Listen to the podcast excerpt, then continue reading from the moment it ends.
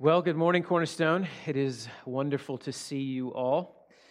If you're new, as I mentioned earlier, my name is Jamie, and I'm one of the pastors here. And today it is my honor and privilege to invite you to point your Bibles to Galatians chapter 3, the book of Galatians, chapter 3. If you don't have a Bible with you, there's one under the chair in front of you. And if you're not real familiar with the Bible, Galatians is towards the back You'll find it on page 973, Galatians chapter 3. Um, if, and by the way, if you don't own a Bible, if you don't have a Bible at home, go ahead and just take that one home with you. That is this congregation's gift to you. And uh, we are going to work our way through uh, to from verse 19 down to 25. Galatians 3 19 to 25. I'm going to read the passage and then pray and then we'll get to work in Galatians 3. I'll have three points to draw from the text this morning. In total, it should, should take around 40 minutes or so as we work our way through this. So, Galatians chapter 3, beginning at verse 19. This is the word of the Lord.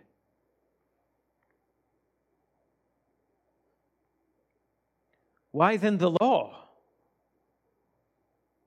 Was added because of transgressions until the offspring should come to whom the promise had been made. And it was put in place through angels by an intermediary. Now, an intermediary implies more than one, but God is one. Is the law then contrary to the promises of God? Certainly not. For if a law had been given that could give life, well, then righteousness would be indeed by the law. But the scripture imprisoned everything under sin, so that the promise by faith in Jesus Christ might be given to those who believe. Now, before faith came, we were held captive under the law, imprisoned until the coming faith would be revealed. So then, the law was our guardian until Christ came, in order that we might be justified by faith. But now that faith has come, we are no longer under a guardian. Let's pray.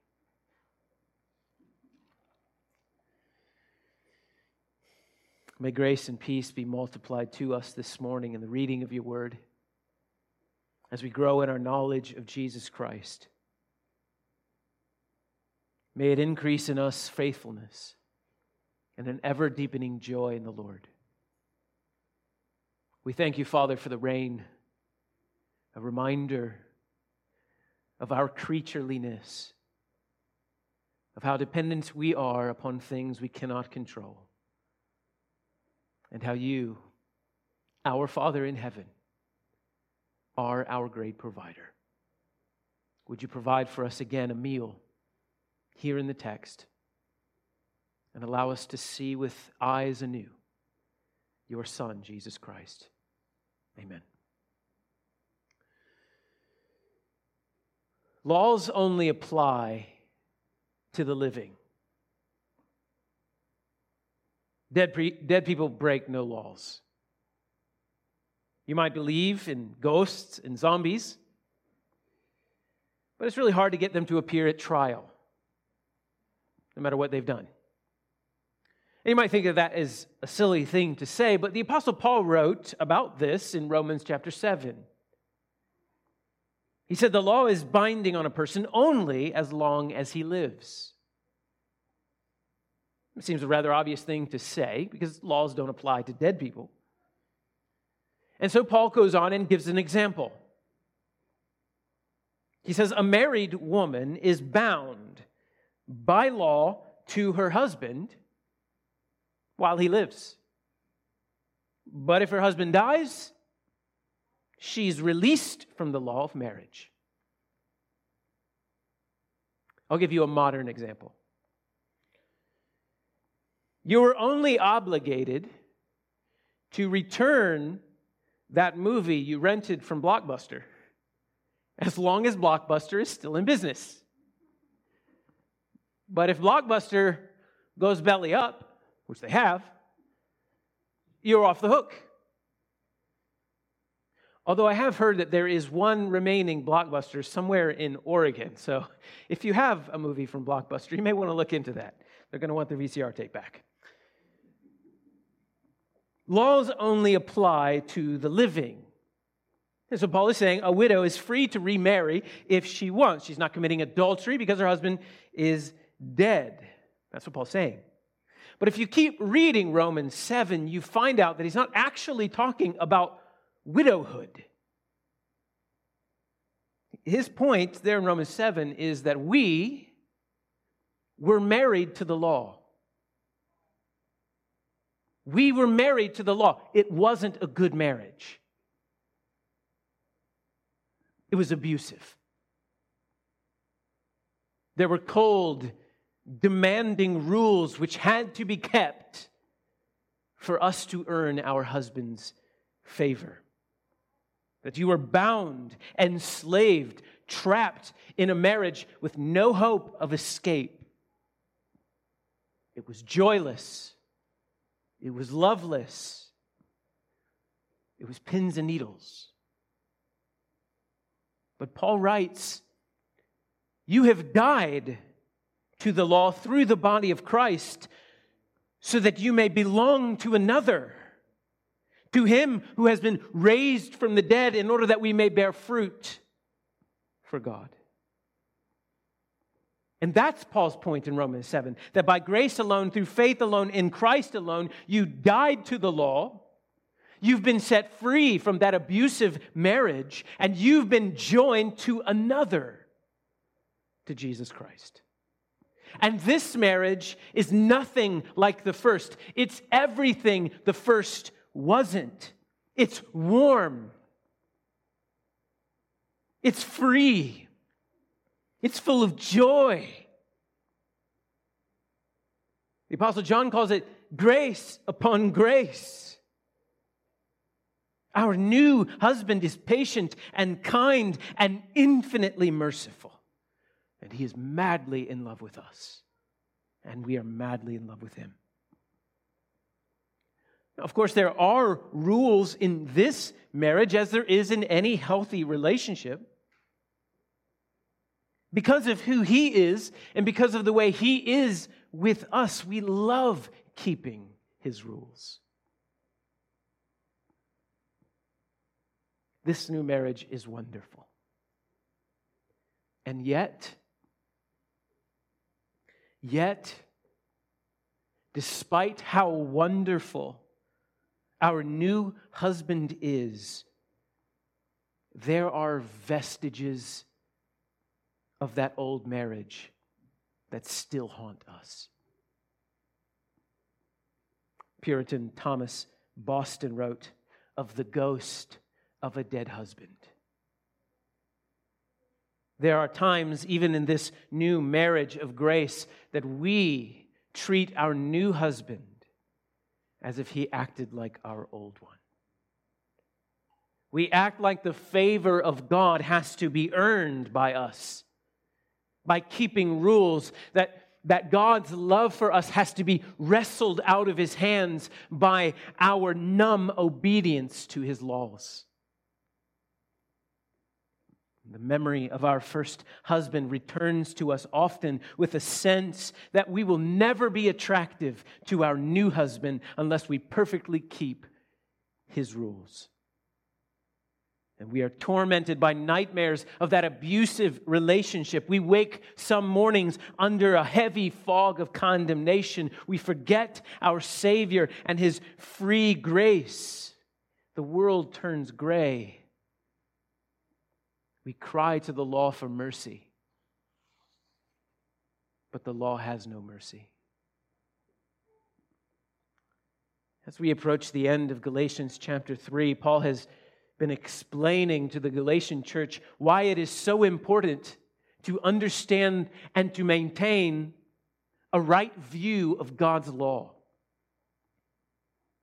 He has shown us that no one is made right with God by keeping the law of God. And the problem, as we have seen so far, is not with God's law. The problem is with us, with our ability to keep God's law. A wrong view of God's law leads to distortion of the good news of Jesus Christ. In fact, it leads to a distortion of the character and nature of God Himself.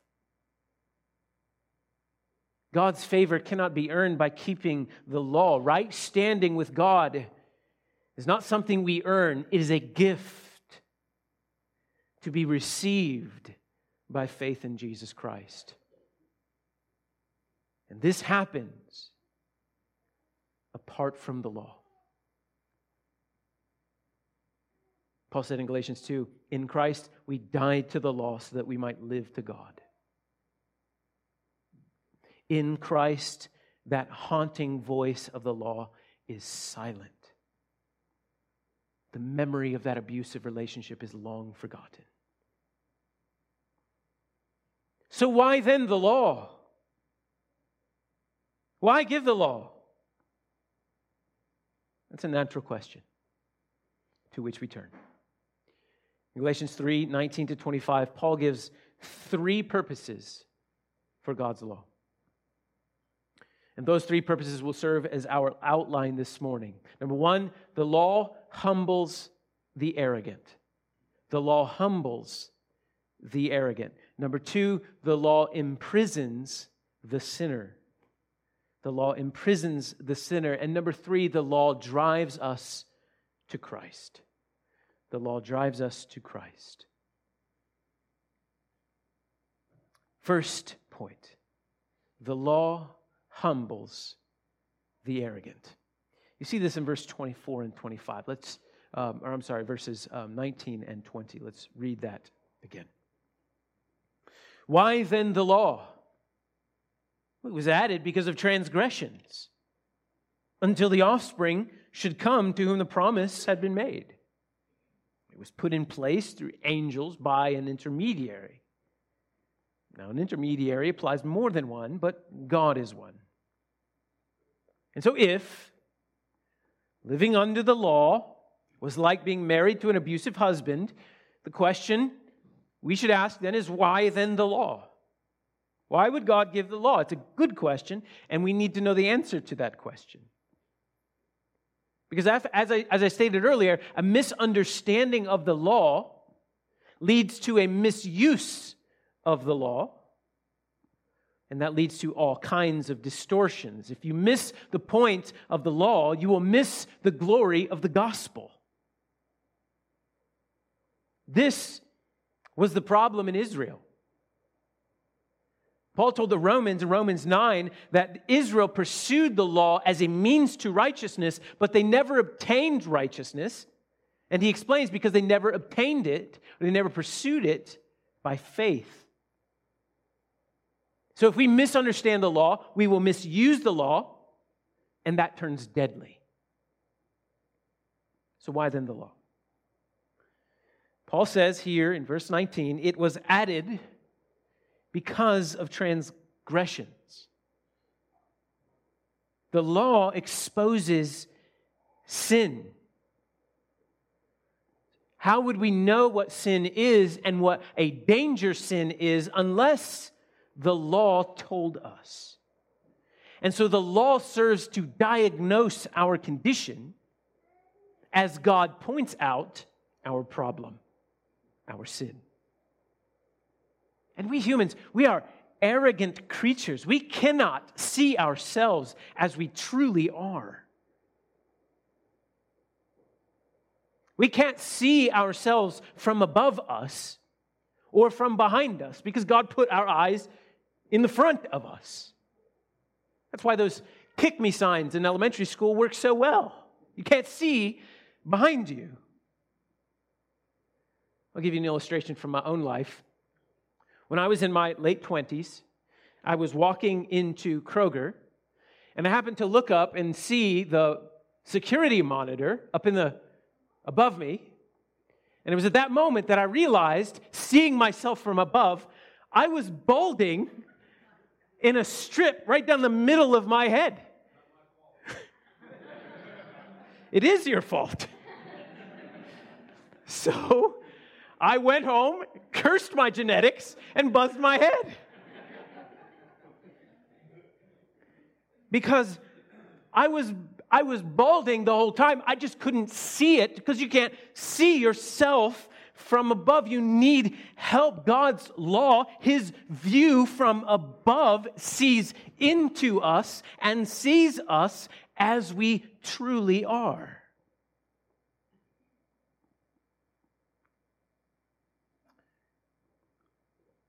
And it's worse than we think. So we think, oh, I, I know I can be strict and, and demanding because, well, I prefer order, and God is a God of order. And the law says that's not the reason.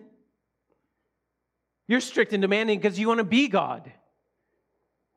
You want everyone to worship you like they worship Him. And we think to ourselves, well, I look, I fly off the handle sometimes. Who doesn't? because I'm a very passionate person. And the law says that's not the reason. The reason is you're arrogant. And you hate that others don't love you as much as you love you. We believe ourselves to be better than we truly are, and God's law comes and humbles us. Shows us that what we thought in our life was just good insight is actually haughtiness. And God hates haughtiness. That what we thought in our life was just good financial planning was actually greed. And God hates greed. Because even when we thought we were doing good, the law comes along to show us that it, even the good things we did was filthy, self righteous rags. Isn't this what Jesus was doing in the Sermon on the Mount? Do you boast, dear man, that you haven't cheated on your spouse? But I tell you that anyone who looks with a woman with lustful intent has committed adultery with her in his heart. Do you boast because you haven't suffered the punishment of murder? Well, but I tell you, anybody who's angry with his brother is liable to that same punishment. Do you think that you're teaching her a lesson by giving her the cold shoulder? Well, I tell you that if you don't forgive her, I ain't forgiving you.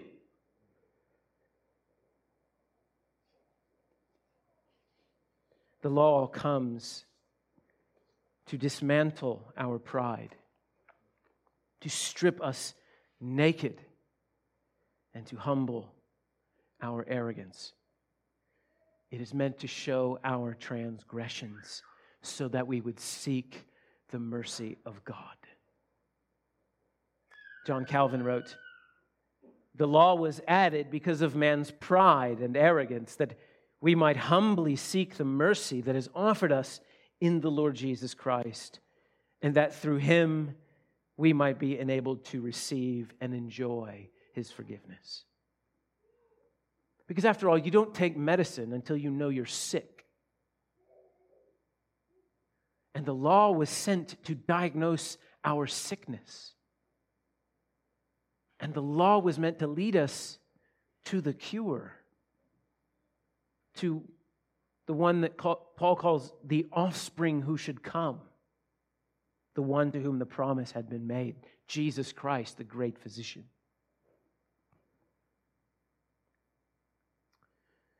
The end of verse 19 and all of verse 20 is confusing. And honestly, I am not sure how it's connected in Paul's mind. I banged my head against this this week and worked on it, and I'm still not sure. The best, best as I can tell, Paul seems to be drawing a contrast between the law and the gospel. The law was put in place through angels, whereas the gospel was put in place through God the Son.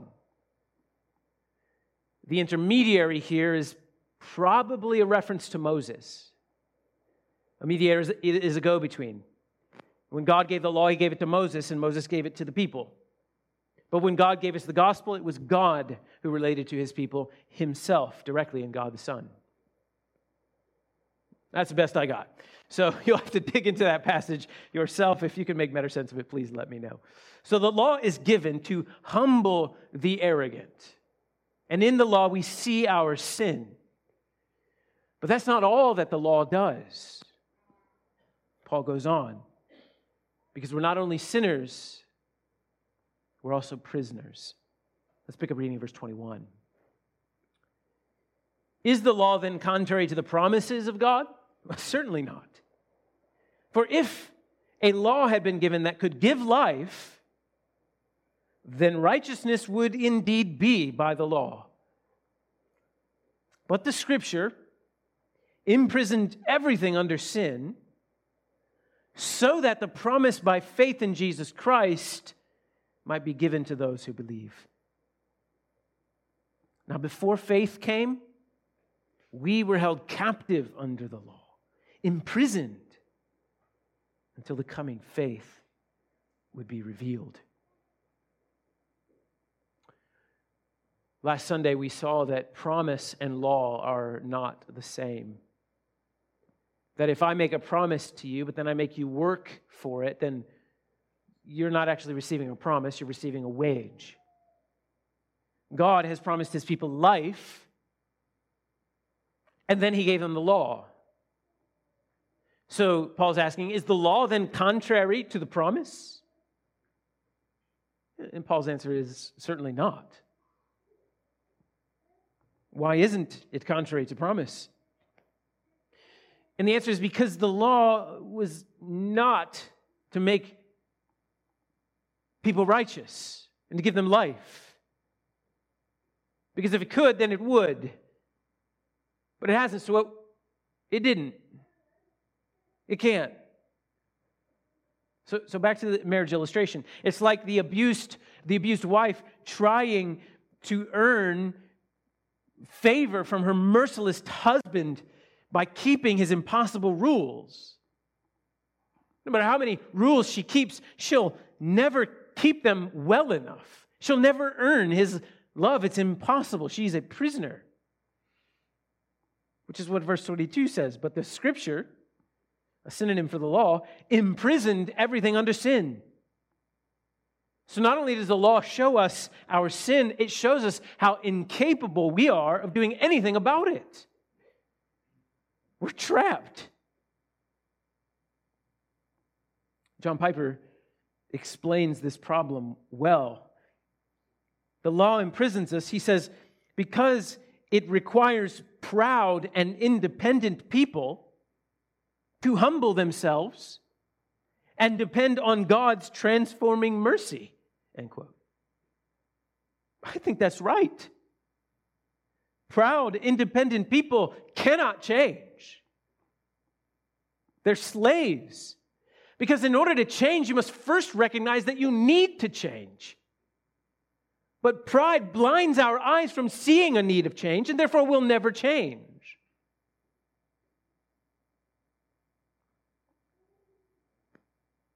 And so God gives his law to crush satanic pride like a hammer on stone so that we will call for the mercy of God.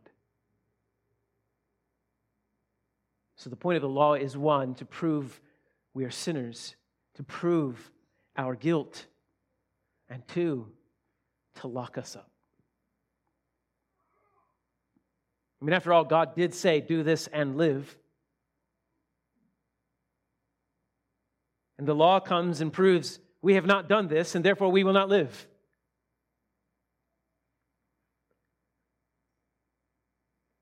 Do you remember what Jesus told the Laodicean church? He told the Laodicean church, we, Y'all think you're doing well. You think you're rich. You think you need nothing. But in reality, you're wretched, pitiable, poor, naked, blind. Friends, we are far worse off than we ever imagined. And contrary to how we feel, my fellow Americans, we are not free. Not in this sense. Without Christ, we are prisoners. Just consider what the Lord Jesus said. The law can be summed up in two commandments. The whole law summed up in two commandments love the Lord your God with all your heart, soul, mind, and strength. Love your neighbor as yourself. Just forget about the first one. Just, just think about the second one. Has anyone ever loved someone else as much as they love themselves? Like, who wants to take that exam? What if the first question is, let's see your bank statement? Let's see how, according to your bank statement, you have loved others more than you love yourself. We're a mess. And outside of Christ, we are trapped in sin. Why would God do this? Why show us our sin and then show us how incapable we are of doing anything about our sin? Well, you know the answer. It's right there in verse 22. So that the promise by faith in Jesus Christ might be given to those who believe.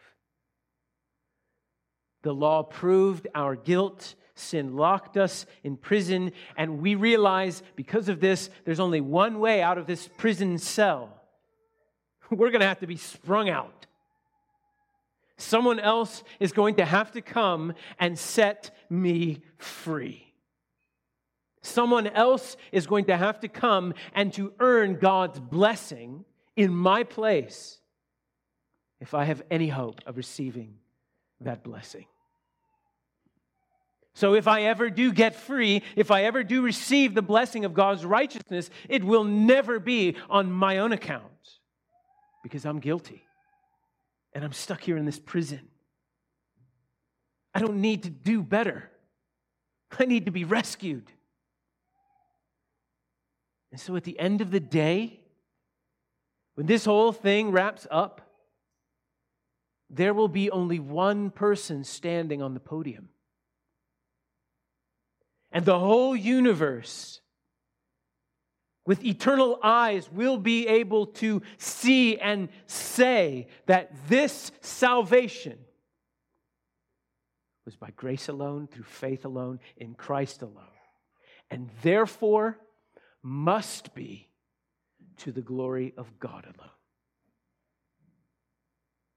so that no man can boast so that only God deserves the credit. Before faith came, we were held captive here in this dark cell. But God did not leave us, leave us in that dark cell. He shone His light into that dark cell. Cornerstone, let the law have its place. Let the law crush satanic pride in your life. And God, in His mercy, will heal your blindness, and you will see with the eyes of faith the glory of God in the face of Jesus Christ. We would never turn to Jesus Christ as our Savior until we know we need to be saved we would never look to Jesus as our deliverer until we recognize that we need to be delivered. We would never plead with God for healing until we know that we're sick. The law came so that we might cherish the person and the work of the Lord Jesus Christ. So let's thank God for his law. Let's thank him for that dark, damp cell of our prison. Because having been set free from that prison, we are able to rightly enjoy the bright, clean air of freedom. After all, Jesus said in Luke 7 He who is forgiven little loves little.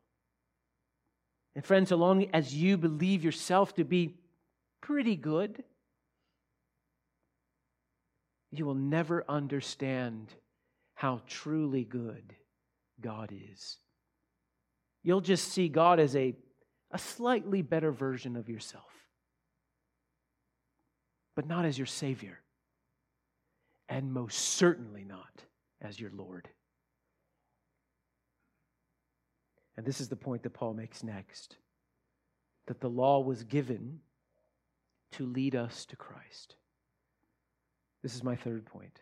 The law drives us to Christ, which we see in verses 24 and 25. So then, the law was our guardian until Christ came, in order that we might be justified by faith.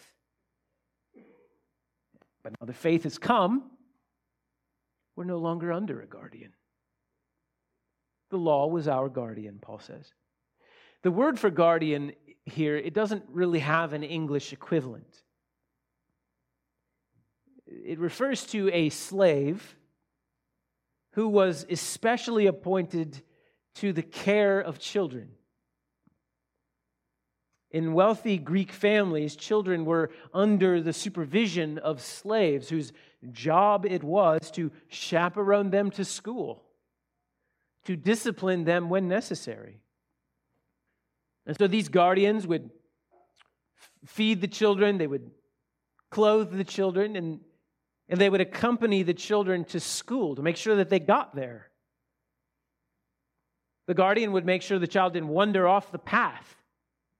And when, when the child did run, wander off the path, it was the guardian's job to discipline the child. Ancient depictions of guardians are seen holding rods and, and canes. Once the child arrived at school, the guardian would wait in a special room until the lesson for that day was done. The guardian played an important role in the development of the child. And then once the child came of age, and the child no longer needed a guardian with a cane to keep them on the straight path, because the reality of what they should do was then written on their heart, the guardian was no longer needed. Once the child came of age, once they learned, they no longer needed the guardian. And so Paul says the law is our guardian until Christ came. The law drives us to Christ, showed our sin, showed how incapable we are of doing anything about it, and turned our eyes upon the only one who has done something about it. The law was meant to demolish any faith we had in ourselves so that we would have no other option except to trust in Jesus Christ and Christ alone. Listen to what Paul says in Romans 5, verse 20 and 21. Now the law came in to increase the trespass. But where sin increased, grace abounded all the more. So that as sin reigned in death, grace might also reign through righteousness, leading to eternal life through Jesus Christ our Lord. The law by itself cannot save, it was never meant to. It was m- meant to lead us to the one who does save. This is what the Galatian church had been getting wrong. They thought that by keeping God's law that they would receive God's promised blessing and earn eternal life. And this was impossible. This was a misunderstanding of the law. It was a misuse of the law and therefore it could not give them life. It kept them from life. It kept them from seeing Christ who is life, who is the point of the law. So do you see why we need God's law? Do you see why we need to preach God's law?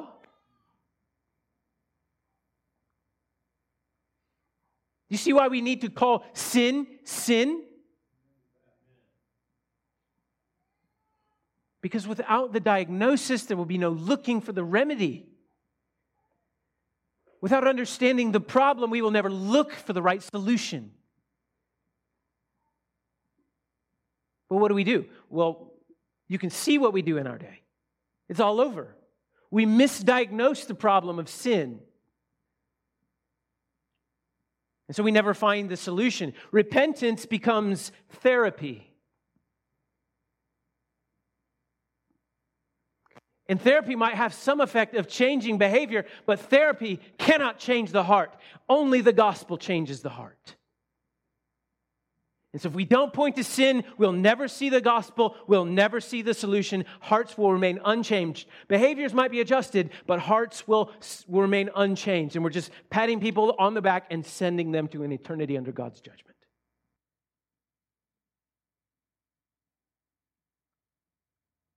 Dr. Al Mohler explains the modern approach to our problems very well, I think. He says, We think that we have external problems, and so we look for an internal solution. But the Bible teaches that we have an internal problem with an external solution. But I get it. People don't want to hear sermons about sin. They don't want to hear that greed is sin, that pride is sin. People don't want to hear about sexual purity, submission to authority. Our appetites are for motivational speeches, pats on the back, people who tell us how good we are and how turns out God wants all the same things from your life. What is what you want from your life? We want someone to come along and offer us a couple of clever life hacks and, and send us on the way. I get it. But if we remain blind to our true problem, our sin against the holy God, We'll be like the Laodiceans. We'll think that we're rich and doing well and we don't need anything. But in reality, we are wretched, poor, pitiable, naked, blind. And so, friend, the most loving thing you can do for your neighbor is to expose sin so that you can point to Christ.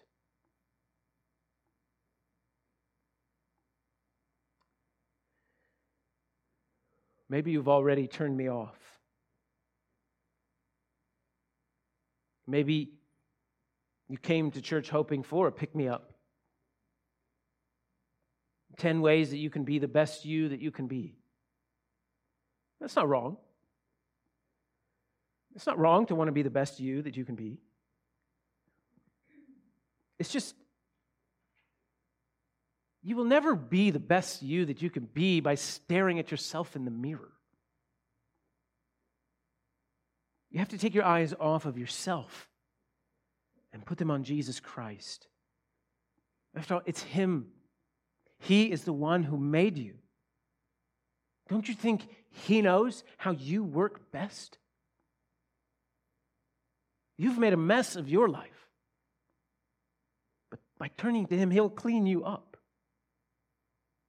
But you got to first admit you have a problem. More than that, you have to first admit you are the problem. And Jesus is the solution. So if you're not a Christian, may I plead with you turn from your sin. Trust in Jesus Christ today and receive the free gift of eternal life. Take one of those Bibles under the chair in front of you and find someone who looks like a regular and meet with them regularly and read it together. And I think what you'll find is that you're far worse off than you ever thought you were. But God is far more loving than you ever imagined. John Stott said, It is only against the inky blackness of the night sky that the stars begin to appear. And it is only against the dark background of sin and judgment that the gospel shines forth. The law humbles the arrogant, the law imprisons the sinner, and the law drives us to Christ. this week, when the ghost of that dead husband haunts the halls of your mind, remind him that he is dead, that that marriage is over. You got a new man now, and his love is free, and this marriage is full of joy, and it is full of laughter, and he's madly in love with you, and you're madly in love with him. And then give yourself to him fully, freely making much of Him this week by keeping His commandments in great joy, all to the glory of God. Because after all, that's the point of the law. Amen? Let's pray. Father, you are the great I am, the one who is, the one who was and the one who will always be. You will never change.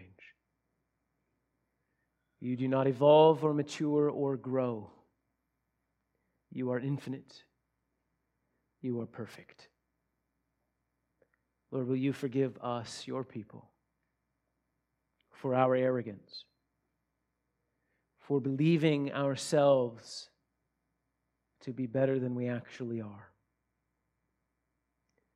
Forgive us for haughty eyes, for lying tongues. Forgive us for treating others like we were better than them. Lord, forgive us for acting like we're better than non Christians. Lord, our pride is such a wicked thing a cancer that has taken root in our life. Have mercy on us. And in your infinite kindness through Jesus, have mercy and bring help. Will you grant that as the truth of this gospel hits our hearts, it will explode out of our lives into rich, fruitful selflessness and humility. May an ever increasing joyfulness spring from our life as we decrease and Jesus increases. Will you send your Holy Spirit to do this work in us, to make us more like Christ, living under the favor of God, freely given, never earned. As we serve, as we give our whole selves to Him and to His church. Send us into the world this week with the preciousness of this message of God's grace. Amen. If you're trusting in Jesus Christ for the forgiveness of your sins, your assurance of pardon comes this week from Psalm 116, verse 5, where we read, Gracious is the Lord and righteous. Our God is merciful.